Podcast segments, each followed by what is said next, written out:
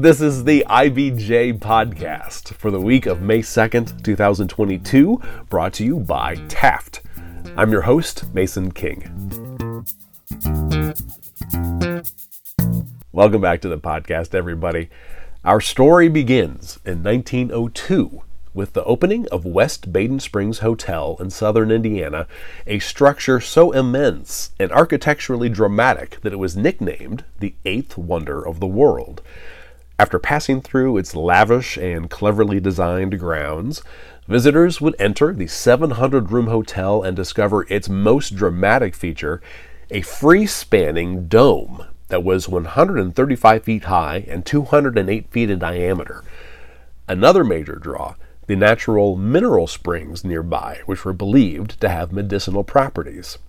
And so the hotel became a popular draw for America's growing upper class, with politicians, industrialists, gangsters, and movie stars all making cross country jaunts to the hotel to rub elbows in that atrium.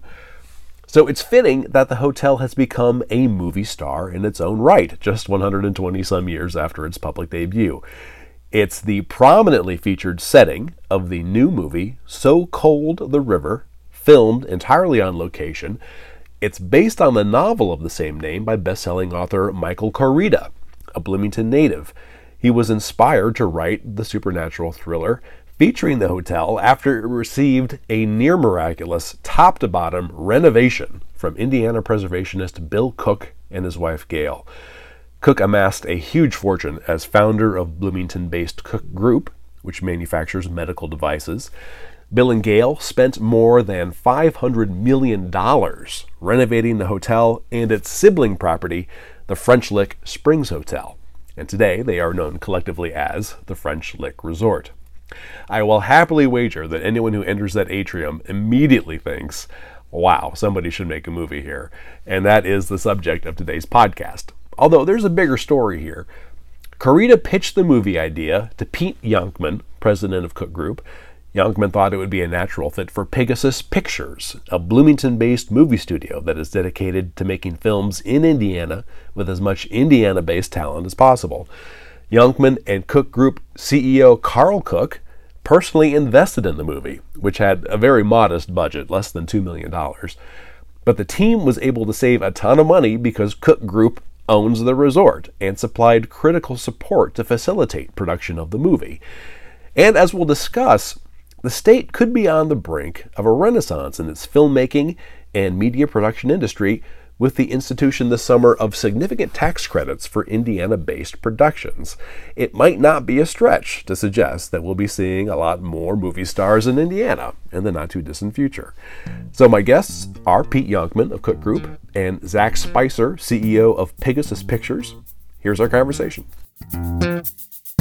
It's my pleasure to welcome to the podcast Zach Spicer, founder and CEO of Bloomington based Pigasus Pictures. Did I get that right? Pegasus? That's Pigasus, Pigs okay. with Wings. Thanks for making time, Zach. Absolutely, my pleasure. And I'd like to welcome back to the podcast Pete Yonkman, president of Bloomington based Cook Group Inc. Pete, it is great to talk to you again. Yeah, nice to be back.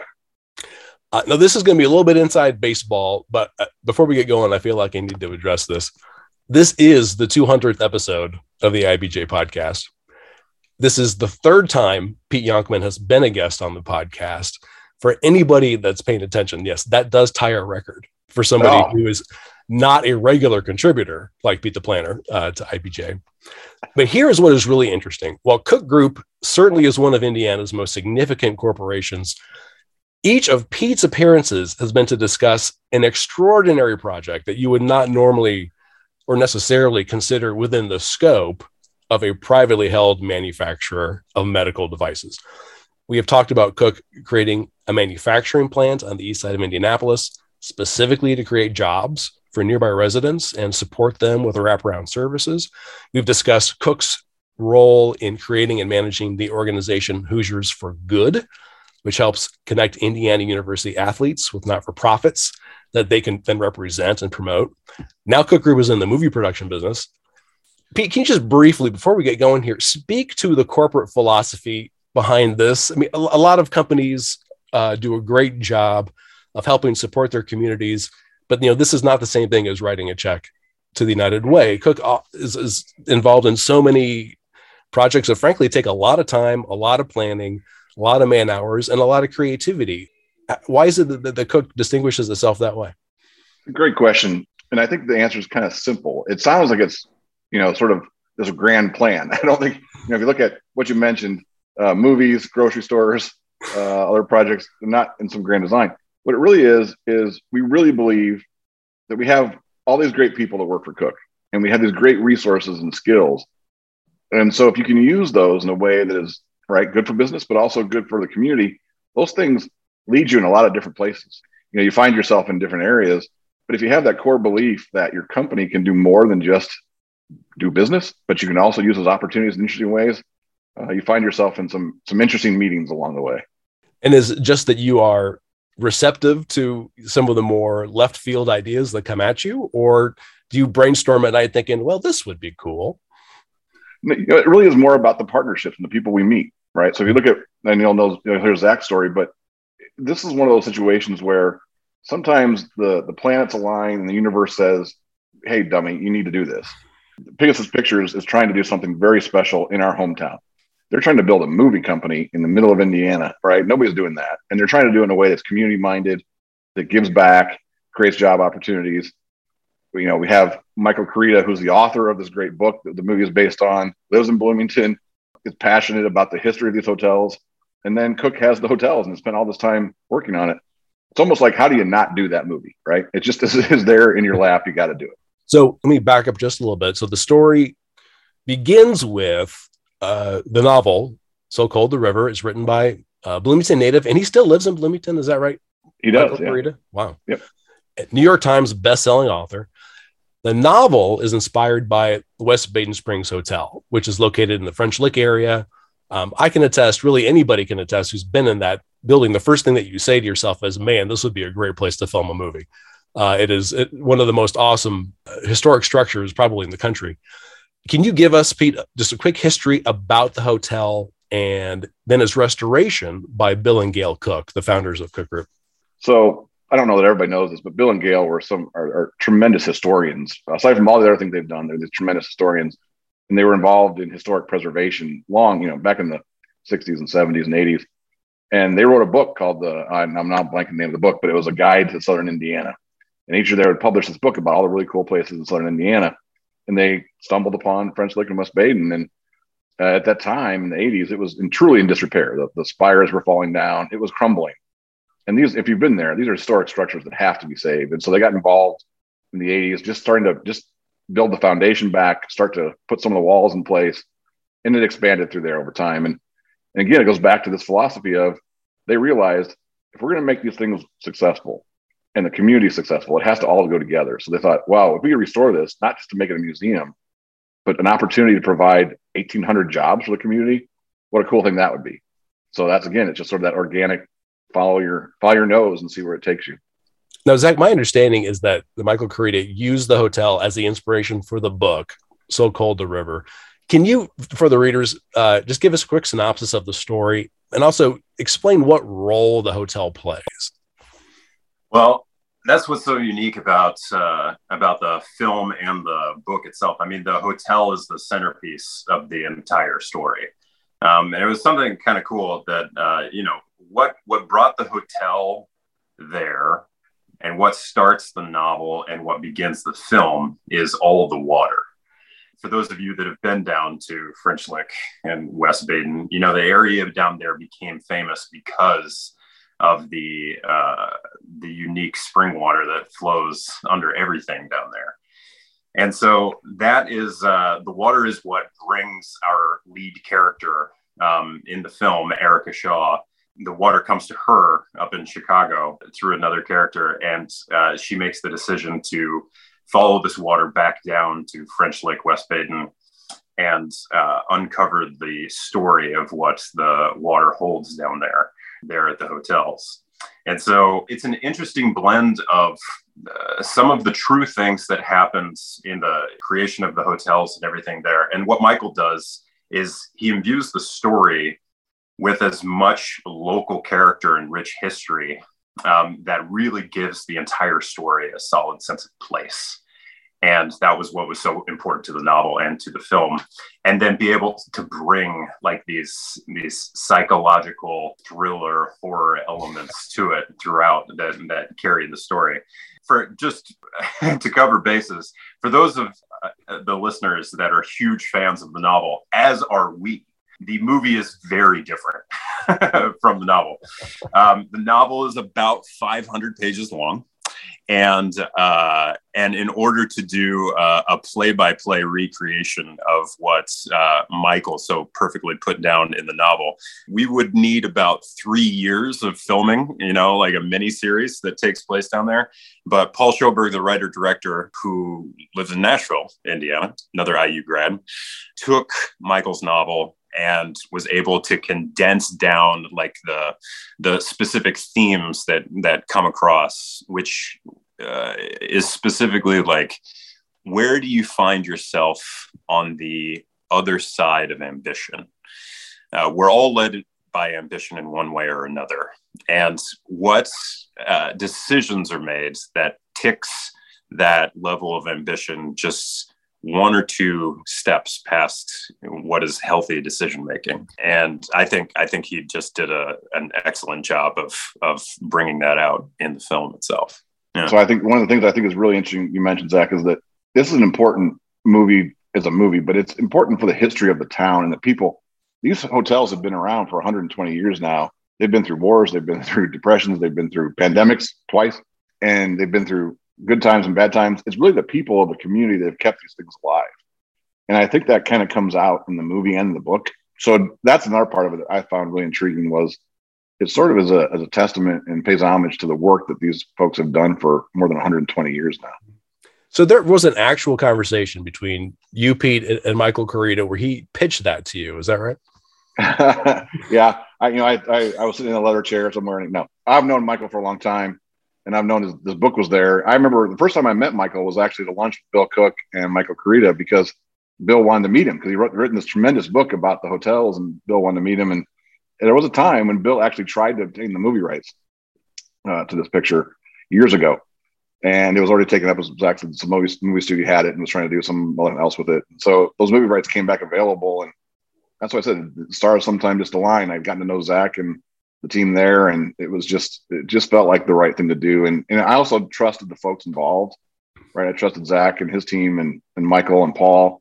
They also understood that this is not just a movie. This is about something more. Uh, it's about the people and the place. And uh, as Zach said, I think I think when you watch it, you get the sense of it's not just a horror movie. It's it's talking about something bigger. Now, Zach, speaking of ambition, uh, give us a little bit of backstory on Pigasus Pictures. So we started uh, Pigasus six years ago. Um, came back to Bloomington, made our very first feature, The Good Catholic, um, and uh, Danny Glover and John C. McGinley. It went off, uh, won a bunch of film festivals, and we ended up uh, selling it at the time to Netflix, and then uh, sold it to Amazon Prime. I think it's on Amazon Prime now. Seeing the community come rally around that film, because again, this was another example of we were telling a story and we were the first ones for a really long time of attempting to uh, make a movie there in Indiana. An entire community came up and supported that that ambition and that vision. And so community has been the bedrock of everything that we've done at Pigasus ever since. And we've been fortunate enough now, um, we've made six feature films in the state, um, four of which uh, have now gone on to uh, distribution and winning various festivals across the world and everything. Uh, Indiana just passed this legislation of, of being able to have a tax, a film tax incentive, which we're ecstatic about, because a lot of stories aren't being told from this area of the country. And I think one of the coolest things that we've been able to do is every single one of our films has gone into a different town all across Indiana. And we've been able to to shed light and and highlight some of these local stories and the local creatives that are all across the state, um, giving them opportunity to be engaged in the art form, so that they don't have to leave you know so they don't have to uh, go to new york or los angeles or atlanta. Yeah. I, I, would add to what zach Zach brought up another important point. We talked about this ecosystem of creating film, and I think it really is important that Indiana pass this incentive, and I and I hope it expands because it's not just about creating film. It's about creating people who have an understanding of how to create content and how to develop content. If you think about the future of business, I don't care what business you're in, there is a need for content. There's an insatiable need for content these days. And I think if Indiana gets left behind in the content creation world, we're to have a problem. And uh, as local businesses, we need content creators. We struggle to find people who can who can meet our needs, just from a marketing needs or content creation. We don't want to go out of state. We want to stay in state. And so what's happening is those film opportunities are creating this ecosystem of people who learn how to do editing. They learn how to do lighting design. They know how to do set design. Those are things we desperately need as an economy in our state. So I'm really excited about where it's going. And the other thing is that Zach and those guys are doing it the right way. They're not they're not just flying in a bunch of people, making a movie and leaving. These are all Hoosiers who are making these really cool films. Okay, let's take a quick break to hear from our sponsor. This is the IBJ podcast. Taft, today's modern law firm. With more than 625 attorneys across 11 offices, we provide solutions to the business issues facing middle market and emerging companies alike. We do this through a highly collaborative and inclusive team approach. Taft, the modern law firm. To learn more, visit taftlaw.com.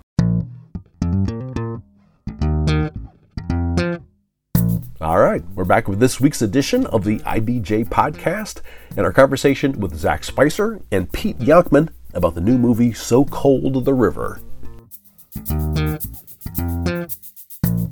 Now, if, you look at, uh, at the poster for this movie, or if there is an online poster, Pete Yonkman and Cook Group CEO Carl Cook are among the executive producers.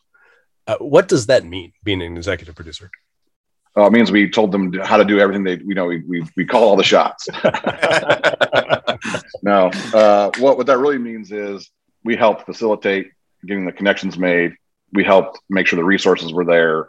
Um, you know, it was also important to Carl, I, I, know, because of his family's history in that building. He wanted to make sure that the story was told in a way that was respectful of the, the people in the community. So it was really more facilitation than anything. Right. Yeah. And Carl is the son of, of Bill and Gayle. Bill Cook. Yeah. Yeah. yeah. Bill Cook. And, um, uh, is he's the CEO of Cook Group. Correct. Okay, I know we don't like talk about money here in Indiana, but financially, how much of a how much support did Cook and or you and Carl provide for this movie? Well, we were a very low budget film. when you look at this movie, when I, one of the things I think is the group should be most proud of is it feels like a real movie. And a lot of that is a credit to the hotels, right? You film in a place like that, it feels big, it feels expansive. And so to have that set we could have never done on the budget that we did it for without having that hotel. So, yeah, you know, I don't know if we talk about the numbers exactly, but it would be say it's a very low budget film in terms of what most films are. Okay, how much was the budget? well, I don't know exactly. We talked about that. We've, we've talked about it before, haven't we? Not in public, but you know, it's uh, your your EP, so you yeah. it was. let me say it was. It was less than what some of the houses are going for in Indianapolis these days. Let's say that. Holy mackerel! Okay. Less than $2 million. Yeah. Okay. And is it at least fair to say that Cook Group had a significant contribution? Yeah, uh, for sure. I mean, it was so right. You're talking about we, we contributed to it for sure. Uh, and we had individual investors as well. So okay. Cook Group, uh, one of the things that we did, one of the things that the hotels did, which is amazing, is you know during the winter months it can get slow, uh, just because it's you know in the February we shot in February of that of that year, right before the pandemic hit, finished right as everything was closing down. Uh, but it's kind of a slower time for the hotel. So they were able, they were nice enough to say, we're just going to shut this thing down for a period so that you can really film in this thing. And so you can imagine there's a lot of contribution that comes that way. But uh, it was really a family affair. I mean, you know, you had the, the Pigasus team living down there, you had the actors living there, you had the hotel team living there. It was it was almost eerie because you walk in and this place is empty except for this amazing film being shot. So it was a very unique experience in the history of those hotels. It was one of the most surreal experiences of my entire life. okay, now why do you say that? Well, I mean, uh, like you said, um, we are we are the lone occupants of the West Baden Hotel, uh, one of the most opulent uh, and gorgeous places that you can imagine being. That it has all circular hallways, so every hallway looks exactly the same. Uh, we're shooting at night entirely, so we don't see the sun, And if you've been down to the West Baden, they have a music track that has about 13 songs that play in order uh, over and over again. And uh, and pretty soon you feel like you are inside the psychological experiment rather than, than telling a story of it. oh, that's fascinating. Yeah. Um, now, my understanding, right? Cook Group technically owns the hotel. We own the hotel. Yeah, it's, that's hotel, a, yeah. As a, I mean, as it's, not business, as yeah, if they were like nice enough to let you film there. I mean, I think. Well, sure. I mean, sure, we could say, but it does. I mean, you can't. So, like, I, yes, we could say we're going to shoot this hotel. We're going to close down, but it also requires a lot of people, right? And a lot of people changing their schedules and getting out of their normal routine. So, yeah, there were a lot of people there, and there were people who, and Zach will tell you, making a movie inside of a hotel is a very different thing than servicing clients in a hotel. So they were having yeah. to learn along the way too. And I, so I mean it. And they like, they put their lives on hold and did this for us. So it was great. Okay. The the movie could not have happened without the entire staff uh, down there at the hotels. Essentially, you know, we at Pigasus we operate a bare bone skeleton crews as as little as we possibly can uh, to make sure that everything works efficiently. But uh, essentially, we had tripled the size of our crew because of the number of people that were working down there for the hotels that were making the entire shoot and everything possible. I mean, these people were feeding us three meals a day. And again, I can't emphasize this enough. We our day started at 6 p.m. and we finished at 6 a.m. So these people that are used to working like normal business hours, now the chefs and the waiters and everybody down there, now they're serving lunch at 2 a.m. And they did that for five weeks, you know. So they were living through everything that we were living through. And again, like it couldn't it couldn't have happened without them otherwise. Now, as we mentioned, a lot of states uh, try to encourage local filmmaking by giving tax breaks or other kinds of incentives to filmmakers.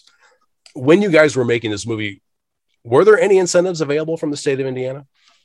No, at that point, we had been lobbying the state and we've been talking and working with the Indiana Economic Development Council um, for uh, different opportunities of how we could figure things out but at that point uh, there were not any of them in place. And you know that is a that is a huge driver of um, when you talk about the business side of filmmaking these states that border indiana uh, if you can go to illinois and film something in illinois and have a 50% illinois workforce and you can get a guaranteed return of 30 to upwards to 40% of your investment no financier is, is going to say, well, it's really important to film in Indiana. And that's what makes what uh, Pete and Cook Group, um, what they did so special is because they really, they saw the value of what this industry actually could be and the unique opportunity of being able to tell this very local story. But it, it, it takes, it takes visionaries like that to, to see the, landscape of the business before it actually lives there. So So Cold the River will will forever go down for me as we watch how the film tax incentive unfolds in Indiana. You know, it'll it'll forever go down for me as like one of the gutsiest, riskiest things that you could do because this is in comparison to our other films, our other films are very small, they're intimate. They're usually like four characters talking in a room, you know but uh, what Pete and Carl did, they they took a swing for um, something that could play in the same league as all of the other big films on Netflix and Amazon, all of that, and actually show what Indiana is capable of. There's a, there's a bit of connective tissue here that I think I'm missing. So, how did Pigasus get involved in this? I mean, it first started hanging out with Pete. I mean, like I met Pete on the set of our second film, Ms. White Light, Pete came and took a tour of the, the storage warehouse um, that we asked politely if we could film inside uh, the area that they weren't, you know, putting couches and park loungers. And uh, we were filming in there. Pete came and, and toured the little studio that we had built up inside there. And then it really was like sitting down with Pete and Michael and just hearing about what what they wanted to do um, with the novel and if it was possible like in our you know independent brain of of resourcefulness like could we actually realistically make this this movie ourselves? And at that point that was us uh, bringing on the writer director of the previous films, uh, Paul Shoulberg, of and using his unique abilities of like driving a story through emotion and character and uh, dialogue and the visual storytelling that he's capable of doing. Now, earlier this year, Governor Holcomb signed into law a revision of the state's tax incentives program. So there now is, or that will, I think, uh, in July 1st, there's available a film and media production tax credit offering as much as, I think, 30% for qualifying expenses. Zach, can you give me a clear idea of, of how that works? How, how does that save for production money? Well, I think uh, we're all excited to see how that's going to work. Uh, the IEDC is in the process of laying out what the exact parameters of that will be, and you know, my hope, my hope for that is is that there are uh, stipulations put in place that it needs to be a certain amount of Hoosier workers and uh, a Hoosier workforce that is a part of each production. You see that in other examples of, of states in Illinois and Kentucky and Atlanta um, where it's successful. And what that's going to do is, like I said before, um, you know, that is a guaranteed return that you can give to your investors right off the bat, you're making a movie for a million dollars, uh, you know, 300,000 plus is, is coming back. And that's a great uh, incentive to be able to put all of that money to use. But the other thing that it's going to do is it is going to create the opportunity and the drive for more filmmaking jobs to be had within the state itself. And this is a really big key factor is we have Ball State cranking out all of these students that uh, are, are working in the in uh, the film and TV industry, and they're going to Chicago and Atlanta and New York and LA. And then Indiana University just started their BFA program in filmmaking specifically. And they have been, uh, they opened up, and I, I don't want to get the number wrong, but it was like 130 some incoming freshmen that immediately signed up for this major. The desire there for these jobs is great. And the opportunity that we are now faced with of continuing to be able to make things locally in Indiana by Indiana companies and hiring local Indiana talent, we're talking about a massive industry that is just in the beginning stages. And you can take a look at other cities of Atlanta and Albuquerque and Toronto and Vancouver and all of these other places that billions of dollars a year in infrastructure and and uh, the surrounding businesses are built up. How would you expect it to uh, affect your company? Well, we're I mean we, we're already starting to see it. Is that um, we have created a history now of being able to make uh, high quality stuff at a really independent, uh, competitive level before the tax credit. And that's what we've been doing for the past six years. So for, for the past five or six years, it's been a lot of conversations about me trying to convince people to come to Indiana. And now the, the phone continues to ring of projects that want to come to Indiana um, from the coasts uh, because they see the unique opportunity here so it's a it's a it's a big switch and we're in the midst of uh, designing the opportunity for growth within pigasus that kind of takes us to the next level of working within the industry. We talked about it we talked about it for a while of like the beginning was was knocking on the door of the industry. The middle has been working with the industry and then part three is becoming the industry um, so that's what we have our set set on now. The movie was released in I think select theaters March 25th, uh, then became available on demand on March 29th. We have a sense uh, of, of how it is doing. Well, it was the number. Uh, it wasn't number one, but it was in the top ten top selling films uh, on Apple TV for over a month, um, which was awesome. We get quarterly reports, so we won't know the final numbers of everything until uh, month is it right now? sometime in April. Almost May. Yeah, sometime in April. Yeah. So uh, in in Q3 we'll start to get uh, numbers coming in for it.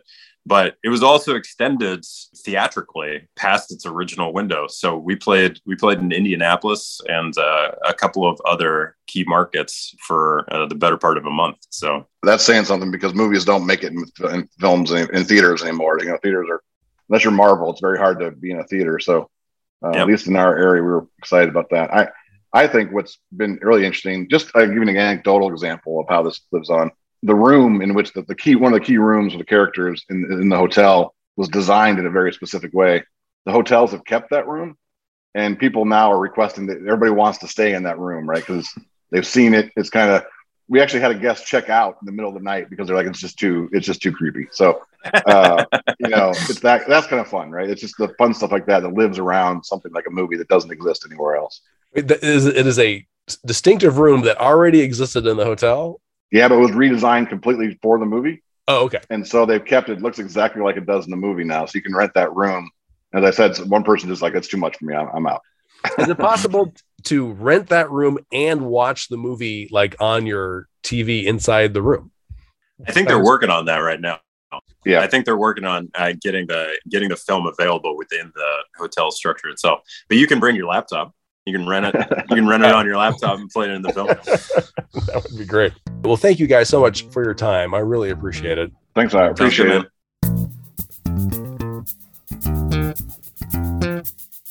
My thanks again to Zack Spicer and Pete Yonkman. And folks, before you get on with the rest of your week, there are several stories in the latest print edition of IBJ I want to draw to your attention. First up, recent public comments by Eli Lilly and Company CEO Dave Ricks examining the state's shortcomings as a potential destination for new companies and investment have sparked conversation and debate across Indiana's business community. Reporters John Russell, Susan Orr, and Emily Ketterer asked business leaders to address the question of whether the state is doing enough to keep Indiana growing and what an effective strategy might look like. Also, in this week's issue, Dave Lindquist dives into one of the most ambitious and revealing exhibits in the history of the Indianapolis Motor Speedway Museum Roadsters to Records The 12 Years That Revolutionized the Indianapolis 500. And our political team has a preview of the most consequential races on primary election day. Again, you can find these stories in the latest print edition of IBJ or, of course, online at IBJ.com. I will say it is quite a bit easier to access all of the latest local news about business and politics and all of IBJ's data on Central Indiana's business, community, and economy if you're a subscriber. It works out to about $2 per week for actionable information you're not going to find anywhere else. Just go to ibj.com and click on the subscribe button. Thanks again for making time this week for the IBJ podcast, which is edited by Lesley Weidenbener. I'm Mason King. Hang in there, everybody. We'll be back again next week.